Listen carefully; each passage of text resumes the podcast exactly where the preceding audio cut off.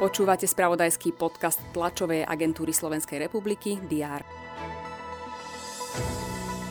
Za nového českého prezidenta zvolili Petra Pavla. SAS by najnovšie podporili aj júnový termín predčasných volieb. Novak Djokovic vyhral prvý Grand Slam tohto roka. Po víkendových správach buďte v obraze aj pri tých dnešných. Vítajte pri pondelkovom diári. Ozbrojené sily si dnes pripomenú 30. výročie vzniku samostatnej Slovenskej republiky a Slovenskej armády. Na podujatí sa okrem prezidentky Zuzany Čaputovej, premiéra Eduarda Hegera a súčasného ministra obrany Jaroslava Nadia zúčastnia aj bývalí šéfovia rezortu obrany a tiež náčelníci generálneho štábu. V zimnej jazdiarni Bratislavského hradu sa predpoludním začne verejné vypočutie kandidátov na členov Rady pre mediálne služby. Na dve voľné miesta je 13 uchádzačov.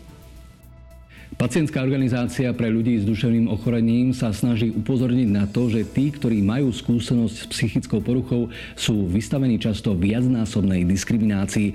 Preto pripravila projekt, ktorý sa snaží búrať mýty o duševných ochoreniach prostredníctvom umenia. Jeho detaily chcú predstaviť v pondelok predpoludním.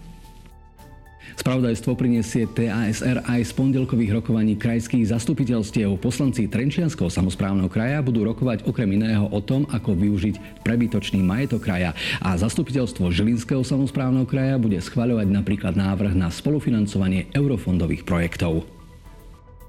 A ešte raz samozprávy. Veľa z nich dnes o 19. zhasne. Zatiaľ na pol hodinu od 19. do 19.30 vypnú mesta a obce verejné osvetlenie. Chcú aj takouto formou upozorniť na neriešené zdražovanie energií zo strany ústrednej moci a kroky vlády, ktoré zaťažujú rozpočty miest a obcí bez adekvátnej kompenzácie.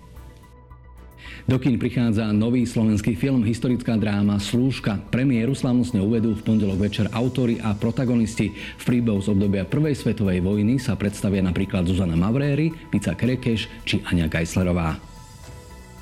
Majte úspešný posledný januárový pondelok v tomto roku. Informačne nabitý ho urobí TASR. Sledujte naše správy na teraz.sk a TASR TV.